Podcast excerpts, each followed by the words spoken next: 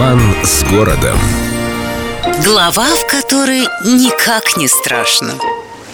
Я думаю, любой чужак, приехавший на станцию метро Приморская с целью поглядеть на новенький памятник полярникам или добраться до залива, или, может, по каким-то своим неведомым делам, выйдя на простор Новосмоленской набережной, скорее всего воскликнет «Ой, что это? Да как они стоят? На чем они там держатся? Как людям не страшно там жить?» И чужака этого несложно понять. Дома на курьих ножках, украшающие Новосмоленскую набережную, производят сильное впечатление. 22 этажа затейливой формы держатся на одном с виду небольшом многоугольном монолите и нескольких тоненьких ножках.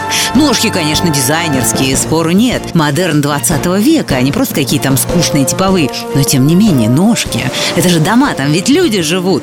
А начиналось все с экспериментов очень творческой мастерской линии проекта, где иногда создавали уникальное нетиповое жилье для ленинградцев. Вот оттуда, собственно, и растут ножки домов на Смоленке. В середине 80-х шанс показать себя и прославиться в веках, блеснув на фоне всеобщей типовой застройки, выдался архитекторам Сохину, Соколову и Курочкину. По их проекту на заброшенном пустыре возвели эти уникальные дома. Вообще, эта часть Васильевского острова планировалась как культурно-творческая зона отдыха ленинградцев. Когда-то заросшую диковатую Смоленку одели в гранит, настроили домов сороконожек и далеко идущих планов. Например, в устье реки планировали устроить парк с памятником Петру Реформатору под названием «Окно в Европу», ну и так далее.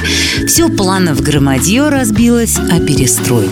Ну, на память о великих замыслах осталась нарядная Смоленка и дома на ножках. Кстати, на вопрос, как вам не страшно там жить, дорогие люди? Местные отвечают с доброй усмешкой. Ну и вот так не страшно, и вот так не страшно, да и вот так, собственно, тоже не страшно. С любовью к Петербургу. Эльдо радио.